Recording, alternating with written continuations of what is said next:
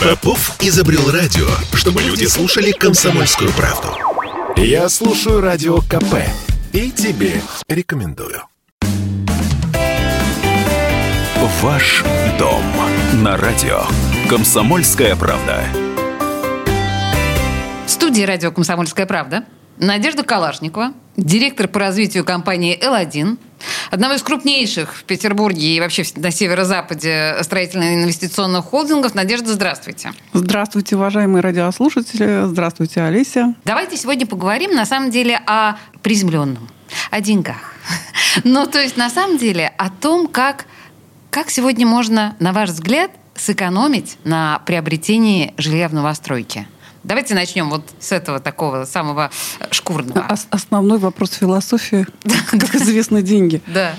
Да, значит, смотрите, те золотые во всех смыслах этого слова времена, когда можно было заработать на новостройках, конечно, уже канули в лету. Это факт. Значит, разница между ценой квартиры на котловане и на вводе в эксплуатацию уже минимальная. Угу. Именно потому, что полтора года назад изменились градостроительные правила, и теперь все застройщики обязаны строить по эскроу счетам, по проектному финансированию, то есть, другими словами, брать деньги в долг у банка, естественно, под проценты. Разумеется, это сказывается на себестоимости строительства квадратного метра и, как следствие, на конечной цене для потребителя. Поэтому той колоссальной дельты, на которой э, все зарабатывали раньше. И я помню времена, когда покупалось сразу несколько э, квартир, и буквально да, э, по две квартиры в одни руки. Ну, Надежда, но с другой стороны, это был и риск достаточно серьезный, если мы говорим об, об эпохе до эскроу. Да, безусловно, вы правы. Но это э, тоже основной инвестиционный закон. Чем выше риски, тем выше доходность. И наоборот. Конечно, безусловно. Кто не рискует, тот не пьет шампанское. Абсолютно.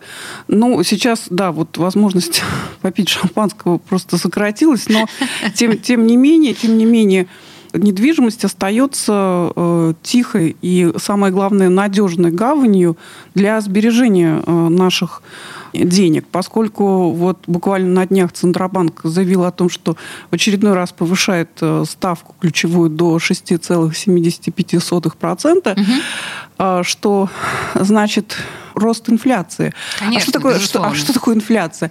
Инфляция это не просто рост цен, это обесценивание денег. И вот во все эти кризисные времена важнее не столько как бы заработать вот а с чего мы, собственно, начали. Сколько спасти то, что Сколько есть. сохранить, конечно. Сберечь то, что есть. И когда стоит такая задача, безусловно, на первую линию выходят именно те инвестиционные инструменты, которые пусть не так высокодоходные, но которые надежны. Угу. И, безусловно, по этому показателю недвижимость стоит на первом месте, особенно если мы говорим о каких-то ликвидных локациях. То есть это черта города, это хорошая транспортная доступность, это обеспеченность инфраструктурными объектами. А если мы начали с вами э, со слова «сэкономить», то есть про ликвидные локации мы еще, очевидно, поговорим. Но вот если говорить о том, как сберечь деньги там? Конечно, существует, безусловно, несколько таких тактических шагов, которые позволяют все-таки сэкономить при покупке новостройки. Угу. Ну, вот, во-первых, я, конечно, хотела бы воспользоваться моментом и пригласить всех стать постоянными клиентами компании «Ладин», потому что э, вот этот шаг, он позволит получить 5% скидку всегда. Вот просто всегда. Вот что бы ты ни покупал, если это э, больше, чем первая покупка, там вторая, третья и угу. последующая, то у тебя гарантированно 5% скидки уже есть. Так, принято. 5%. Окей. Да, да, это существенно. А, значит, при стопроцентной оплате вы получаете 8% скидки. Это тоже один из способов сэкономить. Причем это как ипотечные деньги могут быть, как и ваши собственные. Вот стопроцентная оплата и уже сразу 8%. Ничего это, да, это тоже существенно. А, а далее, если мы говорим о квартирах с отделкой, то, конечно, у крупных инвестиционных строительных комплексов есть гораздо больше ресурсов, возможностей для того, чтобы держать низкую цену на отделочные материалы, поскольку все закупается оптом, угу. и дальше мы там можем ретранслировать эту цену для своих покупателей, то приобретая квартиру с отделкой, вы можете сэкономить на ремонте. Вот прямо сильно сэкономить на ремонте, потому что э, если мы посмотрим на средние цены за квадратный метр отделочных работ э, сегодня и то, что предлагаем мы, да, то это как бы существенно ниже. Ну, если не на порядок, то прямо в разы. Ну, ниже. вот я столкнулась с ремонтом, сейчас делаю ремонт в родительской квартире. По предварительным подсчетам у меня примерно лимон на это уйдет. Угу. Просто миллион. Абсолютно, абсолютно. Действительно, совершенно чудовищные цены. Сейчас все строительные материалы, все отделочные материалы подорожали, поэтому это, ну, на мой взгляд, это прямо существенный шаг для экономии. Также, собственно, существуют варианты сейчас э, субсидированной так называемой ипотеки. А, это совместный продукт застройщика с банками. У нас э, два банка-партнера, э, которые, с которыми мы вместе покупателям предлагаем этот э, продукт. Это банк ВТБ и это Сбербанк. Угу. Что это такое? Это когда часть э, э, ставки субсидирует застройщик и часть ставки субсидирует банк так. на определенных условиях. Кому это выгодно? Это всегда, конечно, безусловно, надо садиться и считать, но Э, э, допустим, в ситуации, когда у человека есть какая-то перспектива получения большой э, суммы в ближайшем будущем, там, ну, я не знаю, например, оформление наследства или продажа квартиры, угу. или продажа там загородного дома, участка и так далее, что-то, что-то вот, чтобы купить что-то не нужно, нужно ну, продать, продать что-то не нужно. Да, если такая перспектива существует, то а, на первые два года назначается очень щадящая ставка, там, ну, в районе 3%. При инфляции в 7% вы понимаете, да, что брать, брать в долг по 3% это очень Ничего выгодно. себе, да. Да.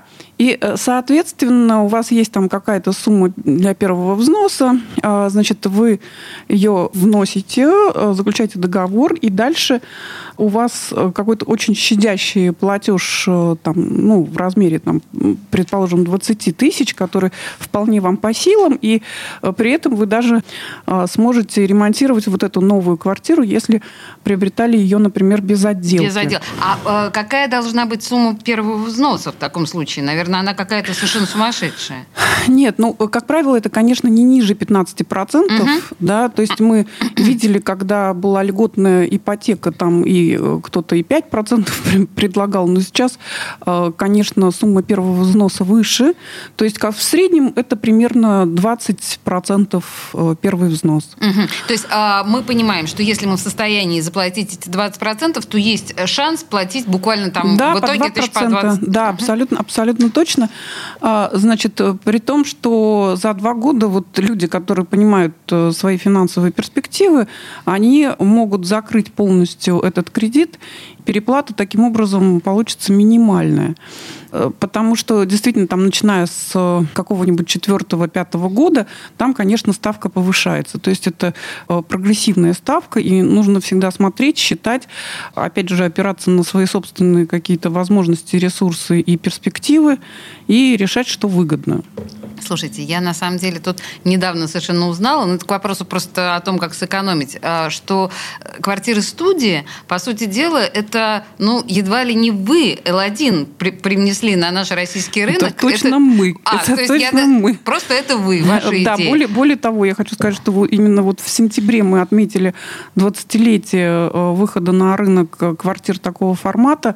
Э, первая студия, у нас назывались они реалами, появилась очень смешно. Это было ну, действительно экспериментальное такое жилье. Э, наш руководитель и соучредитель компании, тогда она называлась ЛЭК Павел Андреев, собственно, уже к тому моменту пожил во всех европейских столицах, в э, Нью-Йорке, в Вашингтоне, посмотрел, что действительно малые форматы, если они удобно расположены и удобно организованы, они вполне себе даже ничего. Плюс к этому. Э, если вы помните, в конце 90-х вышел такой прекраснейший э, фильм «Пятый элемент». Конечно. Там, Брюс, да, вот эти Брюс, вот маленькие. Да, Брюс Уиллис там жил в таком как бы очень небольшом помещении, но на седьмом небе, там несколько уровней. С прекрасным видом. Да, с прекрасным видом. Значит, и далее у нас появились в резерве два объекта на Кузнецовской улице. Это были старые общежития, значит, которые мы, соответственно, достраивали, реорганизовывали. На тот момент, это на момент 2001 года, это были самые высокие а, здания в Петербурге. И э, до какого-то 2000 с чем-то годом они оставались самыми высокими. Представляете, вот ирония судьбы, э, этот комплекс был назван тоже седьмым небом, и мы туда внесли свой пятый элемент, то есть попробовали вот эти вот квартиры малого формата. И да, вот ровно да. а, с того времени L1 а, мягко привил к на, у, у нас, у петербуржцев, да, и вообще у россиян, насколько я понимаю, вкус к этим маленьким квартирам, студиям и понимание их оптимальности. Опять же, да, если мы говорим о ликвидности и возможности э, не просто там приобрести, но и хотя бы сберечь, э, да, то вот эти вот э, квартиры-студии, они очень даже ходовой товар. Это очень оптимально, как вы правильно сказали, потому что э, эта цена невысокая, это э, все метры полезные, и это возможность, самое главное, быстро продать ее. Как сэкономить в приобретении новостройки? Говорили мы с Надеждой Калашниковой, директором по развитию компании «Л1». Надежда, спасибо большое. Спасибо вам. Ваш дом на радио. Комсомольская правда.